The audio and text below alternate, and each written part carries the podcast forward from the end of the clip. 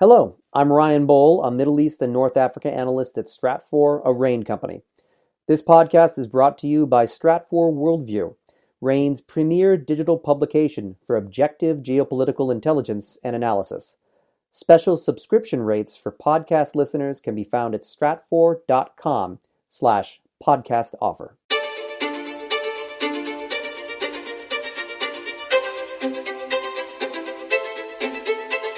Welcome to the Essential Geopolitics podcast from Stratfor, a RANE company. I'm Emily Donahue. Today I'm speaking with Stratfor's Asia Pacific analyst, Evan Rees. Hey, Evan. Hey, Emily.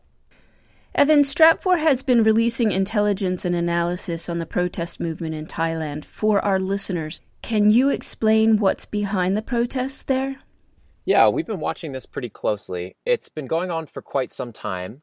Really, what motivated this from the beginning is frustration in Thailand has been building since 2019 when you saw this transition out of about five years of direct military rule into this weird hybrid system where the military has a great deal of control over politics, but there's a large elected element within the government. So it's it's sort of a quasi-controlled democracy.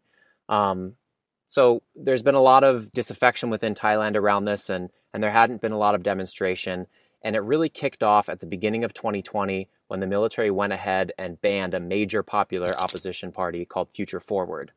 Then COVID 19 happened, and things kind of went dormant for a while. By the time mid July rolled around, though, people felt comfortable once again coming out on the streets, and you saw a large uptick in the thousands of uh, largely student led protests in Bangkok, although there were some elements of participation from other sectors of society. And since that time, we've seen protests off and on, you know, every week or so with, with relatively large upticks at different intervals of these massive student led protests, main, mainly in Bangkok, but in other parts of the country as well. And it, it reminds me a lot of, of what we saw in Chile with the protest movement in the last few years. It's, it's dozens of different groups, there's no central leadership. Um, prominently, though, two groups that stand out are the Free Youth and the People's Party. Um, but they've managed to sustain momentum on the streets. The caveat, though, is is in a place like Chile, we, we had a massive turnout on the streets that paralyzed the capital. In Thailand, it's been a shocking confrontation for the government, but but this is really a pretty small subset of Thai society. They're largely centered on the capital city. Um, they're largely students and, and, and youth, not a broad swath of Thai society. So they differ a great deal from those massive red shirt and yellow shirt protests that we saw before the military coup in the earlier part of the 21st century. Mm-hmm. How has the government responded to these ongoing protests? Well, the protesters have really three key demands. The first is that they're calling for the prime minister to resign and for new elections to be held. The second is that they want an entirely new Thai constitution to end the grip of the military on civilian power. And then third is a very taboo criticism in Thailand. They're going after the monarchy uh, the Thai king, who who is held in very high regard in Thai society and is really the centerpiece of Thai politics. They want the Thai king to be put under greater constitutional control, um, and they see him kind of as a weak point because the king that's in charge right now, King Vajiralongkorn, replaced his father, King Bhumibol Adulyadej, in the last few years. His father was extremely popular, a bedrock of Thai politics. The son is a much weaker figure, one who doesn't have as strong of a foothold. So all of these are are very confrontational demands that hit really at the heart of the Thai political system right now. The Thai government has not responded well.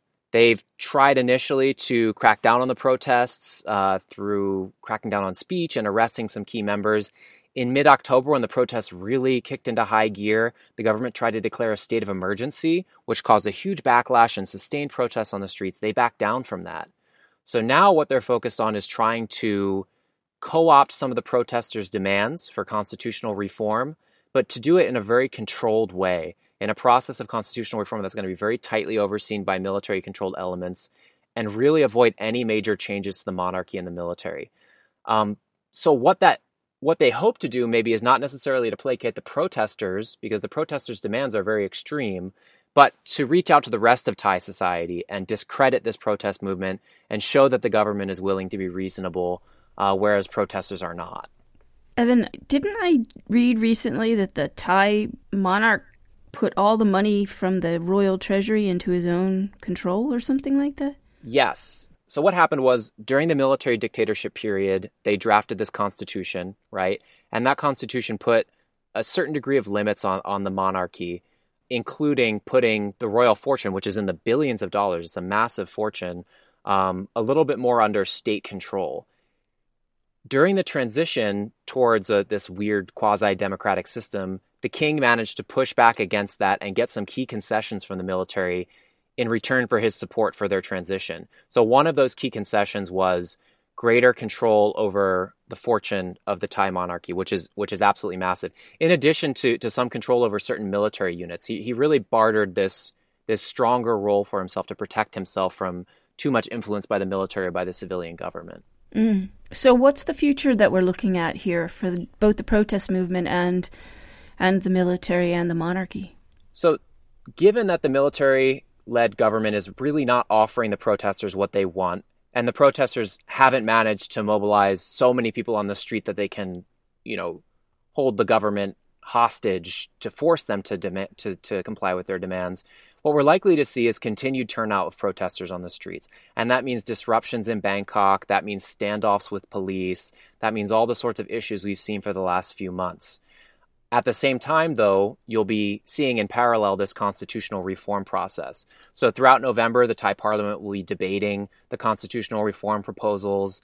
And then you're going to see in early 2021 likely a nationwide referendum to approve those amendments. And throughout that whole period, you're going to see demonstrators on the streets. Now, the king's response is going to be interesting. The king has been relatively remote from Thai politics for some time. He spends a lot of time in Germany, which has been very controversial. It's even kind of seen the German government put in the spot as to whether it should be allowed for a Thai king to be conducting his business on German soil. But he's he's been very absent from Thai politics the last few weeks have seen him much more present in Thailand, opening up more to the media, trying to be become more of a figurehead within the Thai political system. So I think he's going to be doing a lot to shore up his legitimacy with mainstream Thais, even as these protests continue on the streets. So, an eventful year in 2021 for Thailand. Yes, absolutely, especially if the COVID 19 situation continues to remain relatively in control in Thailand that won't scare people off the streets. Thank you for that insight, Evan. Yes, of course. Thank you. You can read more of Evan's comprehensive intelligence and forecasting on the geopolitics of the Asia Pacific and the U.S. China power competition in the region. And you can also keep ahead of what happens next with a subscription to Stratfor Worldview. Check out the special price for podcast listeners at stratfor.com slash podcast offer. That's all one word stratfor.com slash podcast offer. I'm Emily Donahue. Thanks for listening.